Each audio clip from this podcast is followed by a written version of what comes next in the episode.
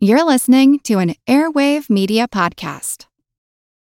When you need mealtime inspiration, it's worth shopping Kroger, where you'll find over thirty thousand mouthwatering choices that excite your inner foodie. And no matter what tasty choice you make, you'll enjoy our everyday low prices, plus extra ways to save, like digital coupons worth over six hundred dollars each week. You can also save up to one dollar off per gallon at the pump with fuel points. More savings and more inspiring flavors make shopping Kroger worth it every time. Kroger, fresh for everyone. Fuel restrictions apply. Hello all, Eric Rivenus with the Most Notorious podcast here. Each week I interview an author or historian about a historical true crime, tragedy, or disaster.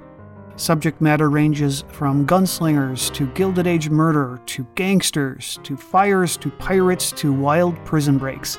My guests bring their incredible knowledge directly to you. Please subscribe to Most Notorious on your favorite podcast app. Cheers, and have a safe tomorrow.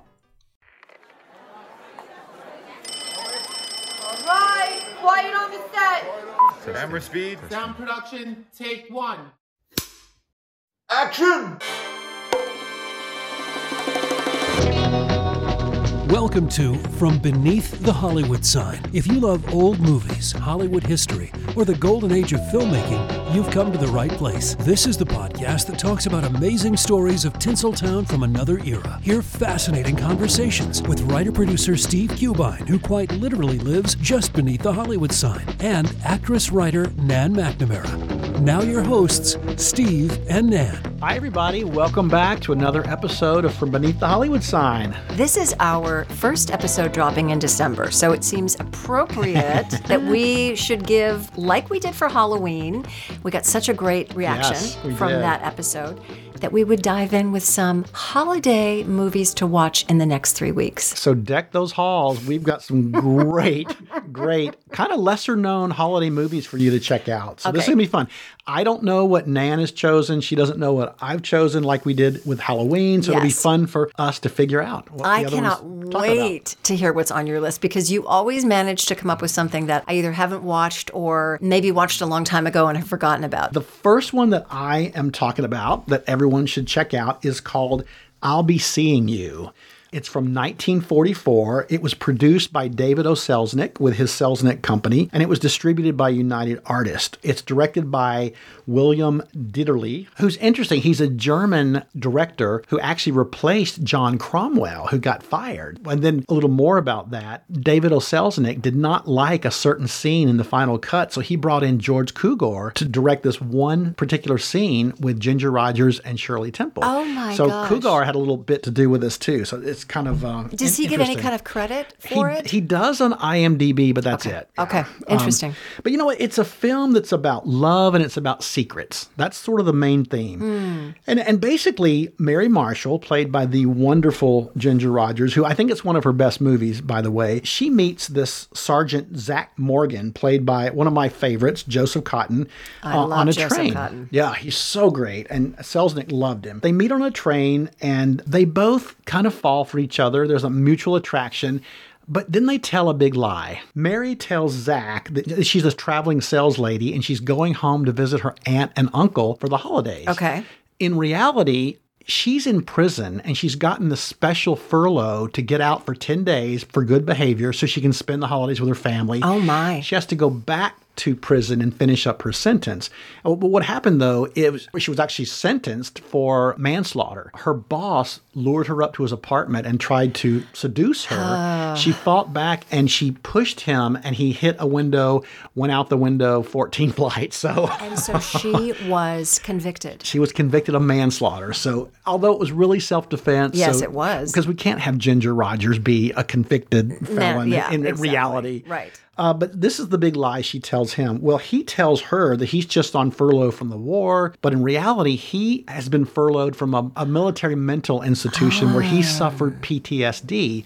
except in the movie they call it shell shock, which I think was the word they used right. before P T S D was a thing. Right, right. So they kind of don't really know the truth about why they're going home. And he and oh, and Joseph Cotten also lies and said that he's going to visit his sister in Pine Hill, which is where Ginger Rogers is going. But actually, he just wants an opportunity to be close to her and, and get to know her. So he gets off the train with her at Pine Hill. She goes to her family and her aunt and uncle, and they're great. Um, it, they're the aunt Sarah is played by Spring Byington. Okay, I don't know Spring oh, Byington, but I love that um, name. Okay, do I? And I tell I you why you is? know Spring Byington because, and you've actually done this pl- as a play. She plays Jean Arthur's wacky artist mother, and You Can't Take It With You. Yes, yes. You know, she's great. Just an oh, yeah. incredible character actress. And Uncle Henry's played by the great Tom Tully. People might remember him. He was Oscar nominated for the remake in nineteen fifty-four of The Cane Mutiny with Humphrey Bogart. Okay, yeah. Uh, but they're great. They greet her with open arms and, mm. and no judgment. They understand that she probably got a raw deal and she's not a criminal. And so they lovingly take her in for Christmas. But they have a daughter named Barbara, played by uh, teenage Shirley Temple. You know, this is after the Good Ship Lollipop days, and she's kind of growing up. Yes. And Barbara, her character, is not so keen on having this convict sharing a bedroom with her okay. for the holidays. Okay. So she's a little suspicious. She kind of labels all her things, thinking that Ginger Rogers is going to steal her stuff, I guess. Uh, but finally, Ginger Rogers explains to her what really happened, and it really softens Barbara's heart, and she loves her cousin now, and she's sorry for being such a brat. But over the course of this ten-day holiday, Zach and Mary fall in love, and it's all the background of this idyllic small town. Over the course of their courtship, Zach does suffer some episodes with his P T S D, and Ginger's uh, character sees it. So okay. she finally has him confess what it is, and she's committed to helping him with it. Right. But she decides that if she tells him the truth about her at this point, it'll just hurt him. Right. So she again decides to keep it from him. So it's all about the secrets, the lies, how it, they compound on each other, how it affects their relationship. Are they going to end up happily ever after? Yeah, Are they going to tell the truth? It's really just a beautiful, heartfelt movie, all set against the background of Christmas in this small town. Why I love this movie so much is it's a movie about second chances, mm. you know, and I'm always a sucker for a second chance. Yes. And it's always about doing the right thing. And it's always about, you know, being true to yourself and just being honest and hoping that someone will love you back for who you are, right. regardless of the warts and all. Right. But to me, the really fascinating thing about this movie, and it really struck me as I rewatched it over the weekend, it's an anti-propaganda movie. And the funny thing about it was it was shot during the war in nineteen forty-four. So the war is raging on when they shot this movie, but instead of doing the typical propaganda spin that Hollywood did right. on movies where right. the soldiers are all brave and perfect, it really shows the demons of this one soldier who's seen some horrible stuff in war. And it really talks about the horrors of war and how it affects people. That just wasn't done in no. nineteen forty-four. We were rallying the troops and boosting morale. And this movie, it really takes a little darker look at uh, what it was like to be a soldier in World War Two. Wow. Which is, to me, is fascinating. Yeah, especially under the, uh, with the back backdrop of the holidays. Yeah, it's an interesting mix. It's yeah. an interesting thing. Some fun things about it. It was originally supposed to be called I'll See You Again, and David O. Selznick wanted to use the nineteen twenty-nine Noel Coward song instead, but uh-huh. Coward wanted too much money.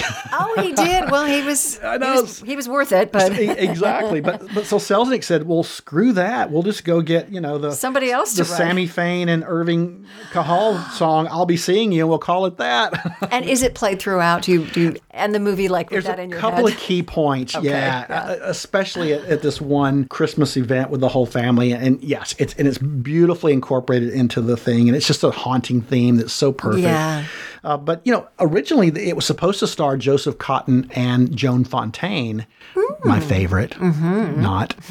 Um, we've but, talked about her before. We've talked about her. But Joan Fontaine had another commitment to another film. And so Ginger Rogers stepped in, and she's wonderful. She really is. It's, it's one of my favorite Ginger Rogers performances. And if you haven't seen it, I really recommend you do. But the one thing about Joseph Cotten, he and Shirley Temple had been in the David O. Selznick movie Since You Went Away a couple of years before. So they were sort of like his stock players that he okay. brought back for this. And it did knock Joseph Cotten out of consideration for Hitchcock's Spellbound, oh. which was a bummer because he was Hitchcock's first choice um, mm-hmm. for the role. It's just a fun, sentimental, but it has a realistic seriousness about it. It's, it's a really nice blend, especially yeah. for a Christmas movie. Yeah. I love one of the things that this film seems to suggest is kind of looking back over your life. And as you said, the choices yeah. you've made and the secrets. And, and at the end of the year, isn't that what we all are kind of yeah. doing? Yeah. So it's wonderful to get to explore that in a so film. So well said. And this is a great movie for that. Yeah. So check it out. It's okay. a good one. I just wrote it down. I'll Be Seeing You. Good, good. Okay. So what do you got? Okay, this is what I got. As you said, there are so many famous Christmas films, and we might, if we have time at the end, give some honorable mentions to yes. more of the classics that people might expect. But this is a new film. I texted you the night that I found it and said, do you know this movie? Have you ever seen it? That's and right. it was, it's streaming actually right now. It's called on streaming services Beyond Christmas. But as you pointed out, because I couldn't find it anywhere, it originally was entitled Beyond Tomorrow. It's from nineteen forty, and it was, the title was changed by Fox when they released it in two thousand four as a D V D. That's how the name was changed from Beyond Tomorrow, the original title, to Beyond Christmas. So if you're looking for it on streaming, look for Beyond Christmas. Well, I'm sure they wanted to capitalize on, because Christmas movies are of so course. Popular. They're, They're like, huge. They're let's huge. slap and Christmas on it and sell more yeah, D V Ds. You wouldn't think Beyond Tomorrow, you go, mm, I don't yeah. know what that is. But it's nineteen forty. It's directed by a gentleman named A. Edward Sutherland, who was actually one of the original Keystone Cops. Oh my gosh, I he, didn't know that. Yeah, he directed a number of Laurel and Hardy movies oh, and wow. W C Fields movies. And it's interesting that this fell into his lap. Unfortunately, his career was not that long as a director, in that he had a critical and financial flop with a film called Abby's Irish Rose. Oh, Have sure. you ever seen that? I've heard of it. I've never yeah. seen it, but I've, I know that movie. So it was a flop, and he really couldn't find much work in the U S after that. Oh, so wow. he went back to uh, the U K. Now, Beyond Tomorrow is considered a B film. It doesn't have a big, what we would call A-list now. But you know what? I love I love a good B movie. I do. I do too. And it has wonderful veteran character actors, led by Harry Carey, oh, who him. is a staple in John Ford Westerns yep. and Howard Hawks' Red River. And oh, that's right. Yes. Probably the most famous role was as president of the Senate in Mister Smith Goes to oh, Washington, of course, of for course. which he was nominated for an Academy Award. If you look up Harry Carey, you'll go, oh yeah, I know who that guy is. Other actors who you're going to recognize are C. Aubrey Smith. Oh, do you know him? I yes. Do. I love him. Of course him. you do. Yes. Tall, lanky Brit, yes. bushy eyebrows, yeah. appeared in everything from Rebecca to, and then there were none, which I love those Agatha Christie movies. And one of the Tarzan films he was oh. in as well.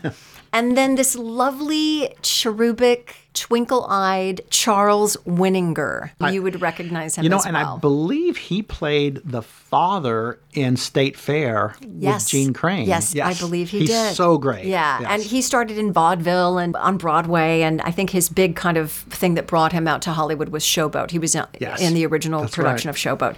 And another actress that we've talked about before, Maria Ouspenskaya. Ah. So you've got all those wonderful people. And the story... It's a great cast. It is a great cast. Yeah. The story has a kind of a Christmas Carol element to it. And I'll just kind of go over some of the highlights. I don't want to give away a couple of the plot twists because sure. I think that's part of the fun of it. Yeah. But it takes place on Christmas Eve night. And these three aging friends, the three that I mentioned, they are millionaire businessmen. And they're together on Christmas Eve. They live alone in a mansion with Alex Mellish, plays Joseph, their butler, and And Maria Ouspenskaya plays Madame Tanya. She's like a Russian immigrant who course, used to be wealthy. Of course she is. Yeah, she had to be, right? She had what else Russian is she going to play? And she has a lovely, moving yeah. scene at one point where they give her a gift, and she is incredibly touching. So they're having a party, but at the last minute, their guests on Christmas Eve decide they can't come because one of them is sick. And so the three men are kind of left by themselves. And two of them are very optimistic men, and one is Harry Carey, plays oh. the one that's sort of the mm, curmudgeonly guy. Yeah. And they decide to play a game. They're going to throw out their mansion window in New York City. They're going to throw out a wallet with a ten dollar bill and a business card. Oh. And they're going to see if people just take it and ah. run off with the money. Or if they're honest. Or if they're honest and ah. they return it. So that's kind of the premise. And Harry Carey's character is certain that no one will come. Well, one of the wallets does get lost, but the other two do not. And they're found by an aspiring singer. The character's name is James Houston. He's played by Richard Carlson. I love Richard Carlson. Who's from Minnesota. Yes, he's I, a Minnesota I, boy. Of course, with the name Carlson, how could he not be from Minnesota? I know. He's Marcia Hunt's leading man in The Affairs of Martha. So his love interest is played by Jean Parker, yes. who you know from... Little Women. I yes, love her. Yes. Little Women, nineteen thirty-three with Katharine Hepburn. She works as a teacher in a children's hospital, so she's just a lovely character. So the old men invite the couple to stay with them for Christmas Eve. They actually end up becoming really good friends. And then a major plot twist happens when the three older men travel to Pittsburgh for business. And I don't want to give away what happens, but these men continue to have an influence on this couple's life. Even as James, played by Richard Carlson, the singer, he gets swayed. He gets swayed by a successful and beautiful singer played by Helen Vinson. Oh, and yes. yeah, who, who know, I'm sure Helen you Vinson, know. Yes. So when he has an opportunity for fame and fortune on the radio and he's attracted to Helen, his priorities sort of, you know, he gets very confused. He's seduced by fame he, and ex- fortune. Exactly. He's or the seduced. Potential of it. That's exactly it. And so the question then for the rest of the film becomes, can these three old men save the situation and reunite Houston and Lawrence? Oh. Because you know that they need to be together. Oh, I love that. So I, I was saying to Lindsay as we were preparing for this episode, I... learned something about myself. I love sappy.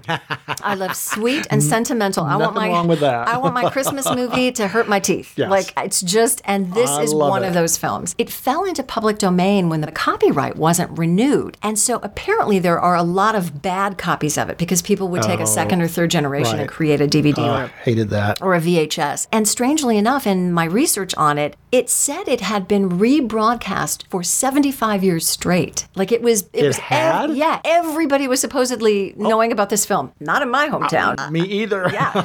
So when it was re-released in two thousand four, as I mentioned, by twentieth century fox, it's just a wonderful, sweet, very sentimental, uh, somewhat spiritual film that I just was moved by in oh, the wow. end. And I think it's well worth a look at. I'm putting it on my list. It sounds like right up my alley. We have more holiday films to talk about, but right now it's time for the Hollywood Pop Quiz. Steve. Yes, so keeping with holiday traditions, the question is, in the movie The Bells of Saint Mary's, Bing Crosby plays a character named Father O'Malley. And this movie actually is a sequel to a prior movie where he plays the same character. What is the movie? Oh, I think I might know the answer. I no Googling allowed. Too.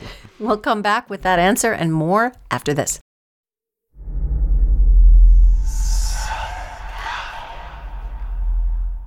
Hey, y'all. Spooky season is here. And if you're looking for a show to whet your appetite for a little haunted history, then I'd like to invite you to check out Southern Gothic, a chart-topping history podcast that explores some of the most infamous legends, folklore, ghost stories, and hauntings of the American South. We've covered all sorts of stuff from the Bell Witch of Tennessee to the disappearance of the Confederate submarine, the H L Hunley, not to mention our deep dives into the local lore of some of America's oldest and most haunted cities like New Orleans, Charleston, and Saint Augustine. So if you're ready for a little good old-fashioned Halloween storytelling with a commitment to quality historical research, then be sure to check out Southern Gothic today. It's available now on all your favorite podcast apps. All you need is a few minutes to start your day off with something historic when you listen to the This Day in History podcast. Every day, there's a new episode for you to listen and learn about what happened that day way back when. Today could be the day a famous mobster met their end, or the first milestone for humans in space. Who knows what history today holds? Find out when you listen and subscribe to This Day in History wherever you get your podcasts. That's This Day in History wherever you get your podcasts. All right, Steve and Ann will be right back, but first, another stop on our Hollywood tour. You've heard of Sid Grauman, the owner of the famous Grauman's Chinese Theater on Hollywood Boulevard. Well, there are a few versions of this story, but he first got the idea to have stars place their hands and feet in cement in a pretty unusual way. Here's what happened. One day in front of his theater in nineteen twenty-six, film star Norma Talmadge accidentally stepped into wet cement. She inadvertently became the first star immortalized at the theater, and owner Sid Grauman turned it into another Hollywood tradition. And now, back to Steve and Ann from Beneath the Hollywood Sign. All right, so what you got? What's your next one? All right, you know, my next one is maybe my favorite one. Oh, okay, good. And it's Holiday Affair. Oh. Which I think some people will know this movie for sure. It's from nineteen forty-nine. It was an R K O Radio Pictures release. It was directed by Don Hartman, and it was released Christmas Eve of nineteen forty-nine. And it stars Janet Leigh. Oh. And it stars my man, Robert Mitchum. Oh, Which yeah. is funny because when you think of a Christmas movie, you don't you, think of Robert Mitchum. You don't think of Robert Mitchum. And a funny little tidbit was that Howard Hughes, who owned R K O at the time, basically forced Mitchum to do this role to rehabilitate his reputation because oh. he had just gotten busted for marijuana possession oh. the year so before. Let's, let's throw a holiday movie so at So this him is and... like, Mitchum, go do this sweet, fun holiday movie. Your reputation will be restored and you'll continue on your path to being the greatest movie star. But it's a great story. Janet Leigh plays Connie Ennis.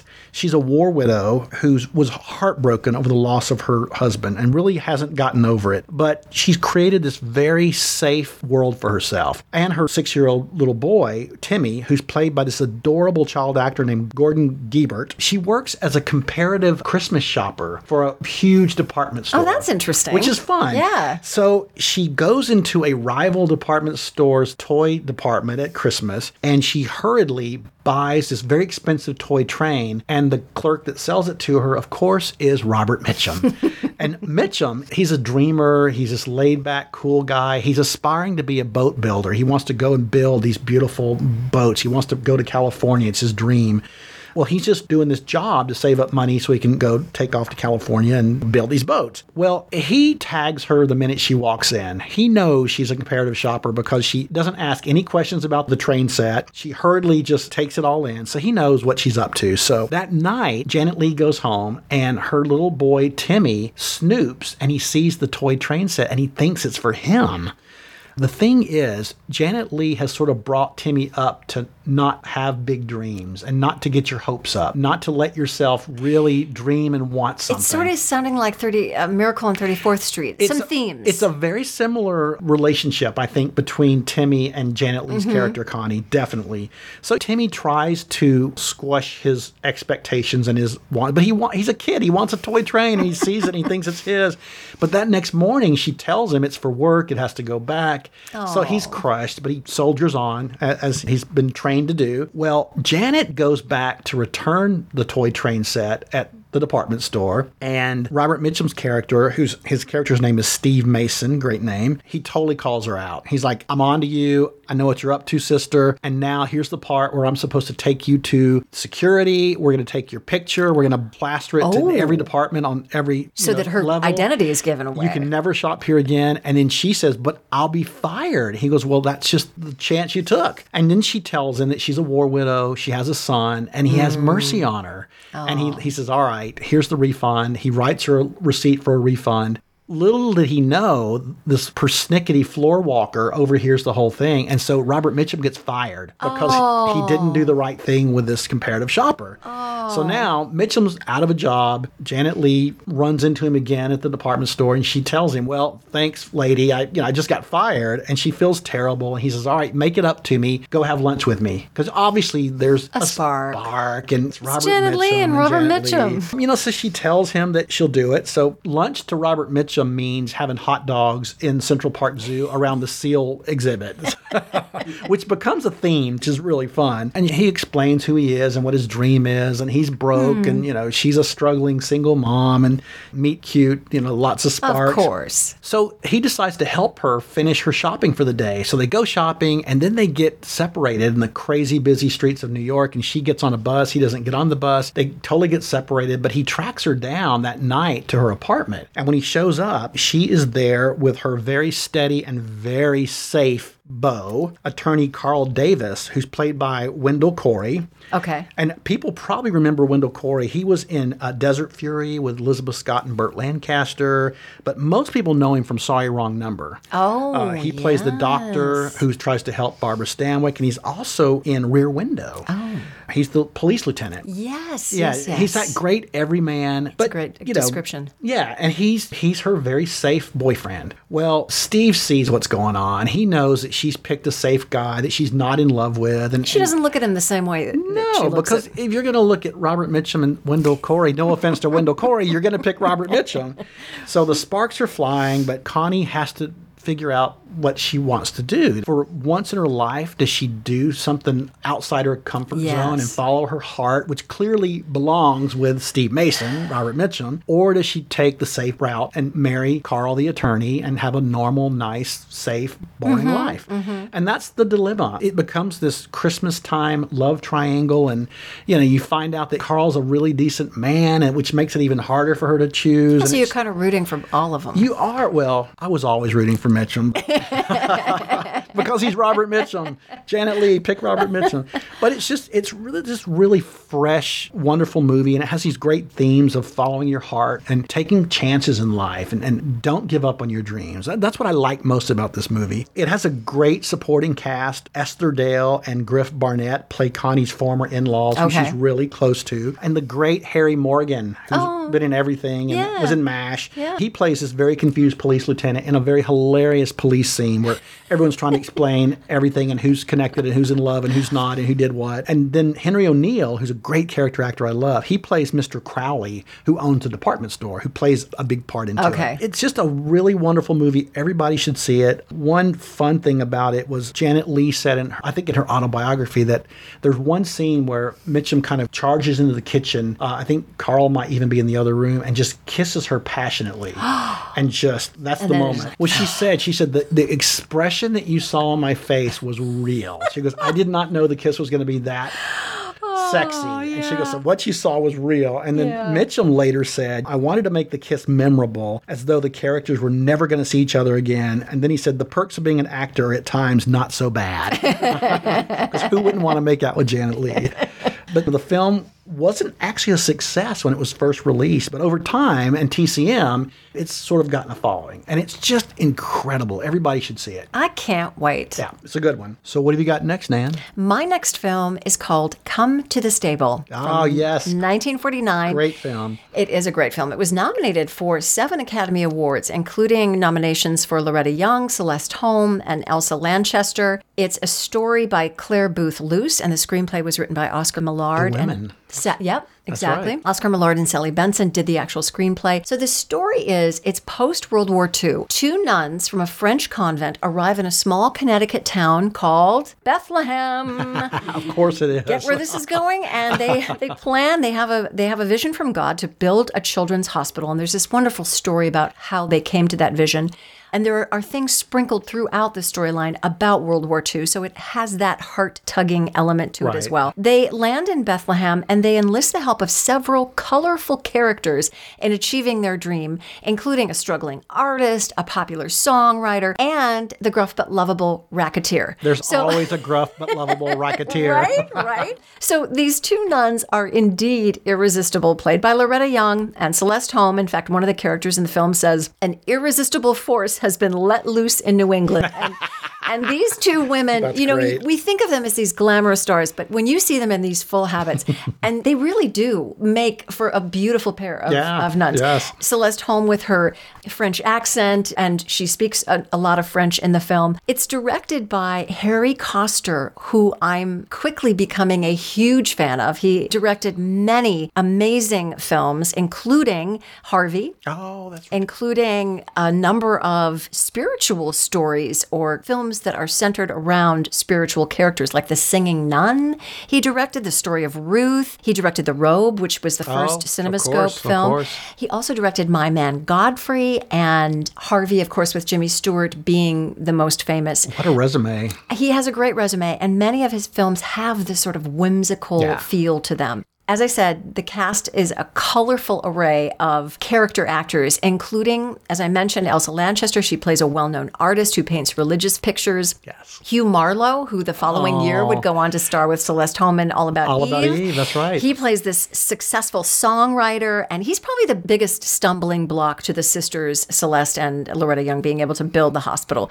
So Hugh Marlowe's character, Mason, has a porter played by Dooley Wilson. Dooley Wilson, Who yes. we know. Wilson from Casablanca. We love Dooley Wilson. And The Piano Player. And while the role that Dooley Wilson plays is a complete stereotype and really unacceptable through today's lens, the redeeming aspect of Wilson's character, Anthony, is that he helps the sisters all along. As I mentioned, Luigi Rossi, the gruff but lovable racketeer, is played by Thomas Gomez, I who love had Thomas a Gomez. fascinating yes. background. Weird little fun fact. I think he was the very first Latino actor to ever receive an Oscar nomination. Oh, wow. That is fascinating. Did you know that he applied for an ad that Alfred Lunt and Lynn Fontanne had in the newspaper, and so he started no with them in their theater company. I had no so, idea. Yeah, wow. I mean, that's interesting, fascinating. And some other wonderful character actors in supporting roles are the real estate agent Mister Jarman is played by Walter Baldwin. Yes. Regis Toomey plays the Monsignor. He was in everything. Yes, he was in everything. And another fellow who's in everything is Mike Mazurki. I love Mike Mazurki. Who plays Rossi's, he's of always course. The big he's brute. always the henchman. The, the big brute. He always kind of plays the big brute that's not, yes. you know, very smart. And in real life, that's not at all who he was. He was apparently a very, very wonderful conversationalist and intelligent man. There's a final scene in the film. I'm not going to give it away,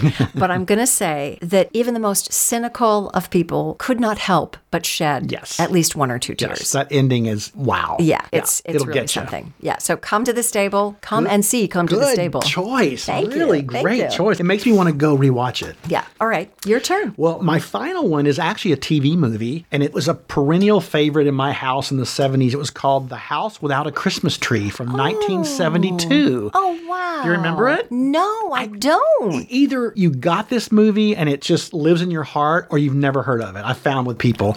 It was done by C B S. It was directed by Paul Bogart. He had done Cancel My Reservations before that with Bob Hope, but he went on to be the big director of All in the Family. He was like one of the main ah. directors of that classic sitcom. But it was written by Eleanor Perry, and she won an Emmy for writing this screenplay. But it was released in December of nineteen seventy-two. The film takes place in a small town in Nebraska in nineteen forty-six, just after the war, and it centers on the everyday life of this twelve-year-old girl named Addie Mills. She's this curious, pigtailed girl who wears horn-rimmed glasses, and she's played by the sensational young actress named Lisa Lucas. Oh. She never leans into being precocious. Yes. She plays it so intelligently and so acutely aware of the adults in the room and what's going on that it, it's really a sensational child performance. You know, really should check it out. But the movie is told sort of a la To Kill a Mockingbird. The adult Addie's voiceover ah. sort of sets the story up, which okay. is kind of fun. I love that. But Addie lives with her widowed father, James, played to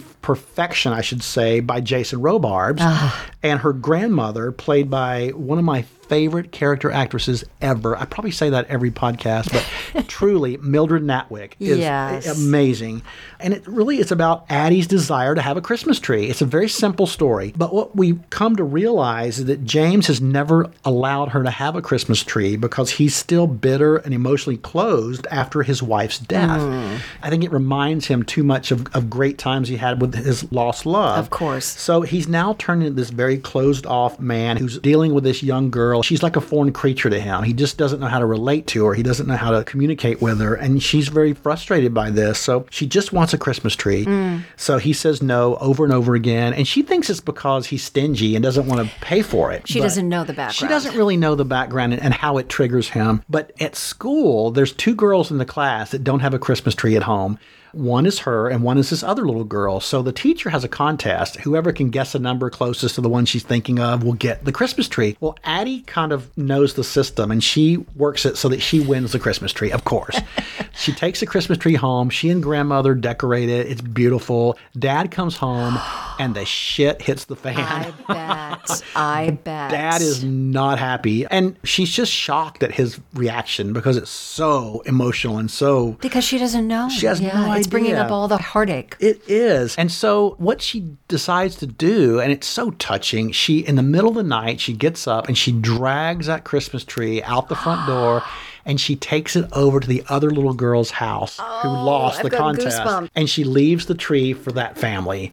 Well, James finds out that that's what she did, mm. and it really, it touches him so much, and it really starts to soften him up to his daughter and to realize, I've got this really good kid with this right. big heart, and I'm I'm blowing it. Right. So, and it's really about that. It's about this relationship between this father and this daughter who are just foreign figures to each other, and how they finally learn to communicate and to learn to accept each other and, and know what's going on. And, and Addie finally realizes why he's so opposed to Christmas.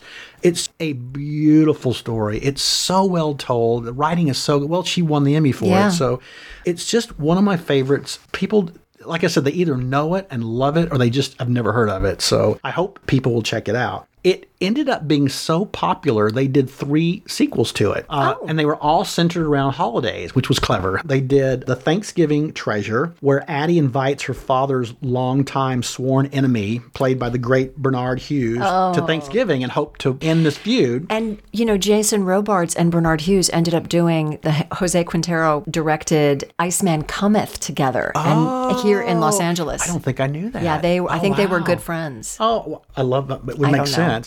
And it's a great episode. But then they do an Easter episode called The Easter Promise. And this is my favorite because the great Gene Simmons, who oh, we all love, yes. she plays this washed up actress who comes back to the hometown, and she's kind of reclusive, and she's just sort of cut off from people. And Addie befriends her and sort of gets her hmm. to kind of open back up to society. And it's, it's a beautiful story. And then the last one is Addie and the King of Hearts, which is set around Valentine's Day.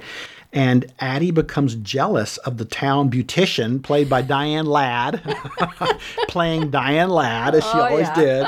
Um, and it's all about, you know, affairs of the heart. It, they're just beautiful, family fun. Um, everybody should check these out. All right. Those are four movies I'm adding to the list. You know, there was actually an opera commissioned in Houston based on this story as it well. It sounds like a great yeah. story. It's a great yeah. story. Yeah. Good for Christmas. Last film, The Bishop's Wife, nineteen forty-seven. Yes. Also directed by Henry Koster. And Loretta Young. Again with the Loretta Another Young. Another Loretta Young film. Now, I didn't realize that Henry Koster had directed both films. Yeah? Of course, oh, wow. I knew Loretta Young was in both, but also featuring Elsa Lanchester. Screenplay by Robert E. Sherwood, who won not one, not two, not three, but four Pulitzer Prizes. Wow. And also wrote, as you know, The Best Years of Our Lives. Yes, my favorite. Among many other yes. things. This film was nominated for five Academy Awards, including one of the only nominations that Koster received as a director. Oh, really? Um, now, the plot is, it's it's a lovely story. It's dejected by his efforts to raise money to build a cathedral. A bishop, who's played by David Niven, beseeches heaven for guidance, and he's visited by an angel named Dudley, played by the ever yummy Cary Grant, yes. who Henry is very skeptical about, and then annoyed when Dudley ingratiates himself into the household as his assistant. But Henry's priorities, David Niven's character, his priorities are completely misplaced on getting this cathedral as opposed to family and what his yeah. job is all about, really. And so Dudley continues to hang out with the long-suffering and kindly wife, Julia, played by Loretta, Loretta Young. Young. And Dudley ingratiates himself into her life and Henry's life. And I don't want to give away too much, but it is a beautiful film. I only just saw it in twenty twelve for the first time. Oh, wow. I had not seen uh-huh. it, and it has become the perennial, we've got to record yes. or watch The Bishop's Wife. I think we own it now. Yes. It's another film with terrific character actors, including Monty Woolley from The Man Who Came to Dinner, yes. Gladys Cooper, who we've talked oh, about on this broadcast, Gladys who Cooper. plays the wealthy dowager, Always. Missus Hamilton. She's yes. so evil, but, you know, softens her heart in the end. And again, Elsa Lanchester, who has some very funny interactions with Cary Grant, and the, there's a flirtation there. Fun trivia about this. Cary Grant was originally supposed to play the bishop, and David Niven was to play the angel. And in fact, they shot the film. I mean, a lot of the film. And then the original director was fired. Harry Koster takes over. He looks at the film footage and says, mm-mm, they're playing the wrong roles. And so Cary Grant takes over the role of the angel, David Niven the bishop, and Sam Goldwyn, Samuel Goldwyn, ended up not only refilming it, but also redoing sets. And they spent almost a million dollars Which just was doing the reshoot. Fortune back then. Oh my gosh. Wouldn't yeah. you love to see that footage oh, of the roles reversed? I would love to. I'd love to see but that. But I do think Cary Grant has to play the Perfect. Angel. I know. You know, you really, in some ways, he's so convincing that you kind of want him to get together with Julia. Yeah. Because David Niven is, you know, his character yeah. is kind of a, a pill.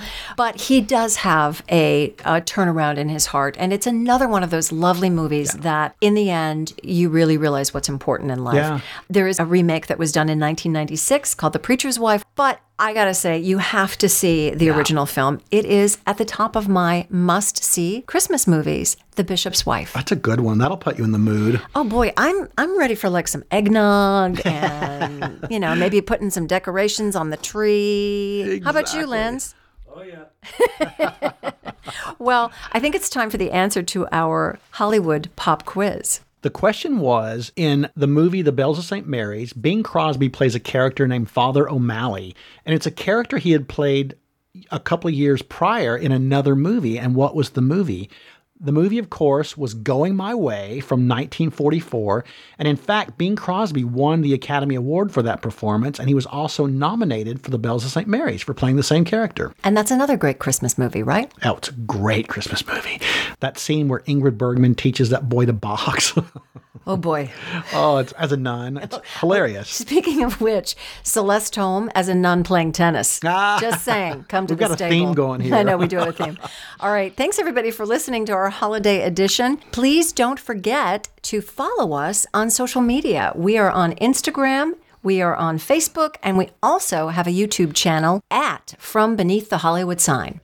And also, if you have any questions, you have any comments, if you have ideas for potential shows, we'd love to hear from you. You can email us at info at from beneath the hollywood sign dot com. So that's this week's view. From Beneath the Hollywood Sign. You've been listening to From Beneath the Hollywood Sign with Steve Kubine and Nan McNamara, the podcast that celebrates amazing stories of Tinseltown from its golden era. Join us next week for another episode and learn something else about Hollywood you probably never knew. Take a moment and give us a five-star rating and a positive a review, and tell your friends about us too. It'll help grow the podcast. Visit Steve's website at from beneath the hollywood sign dot com. The executive producers are Steve Kubine and Nan McNamara. Executive producer and post-production supervisor Lindsay Schnebley. This podcast is part of the Airwave Media Podcast Network. Visit airwave media dot com to listen and subscribe to their other fine shows like The Box of Oddities and The Shallow End with Schnebley and Toth. Copyright twenty twenty-three. All rights reserved. That's a wrap. Could not help oh, but shed, yes. Thank you. Good ear there, yeah. Linz. How come you didn't help me when, when I f*** up?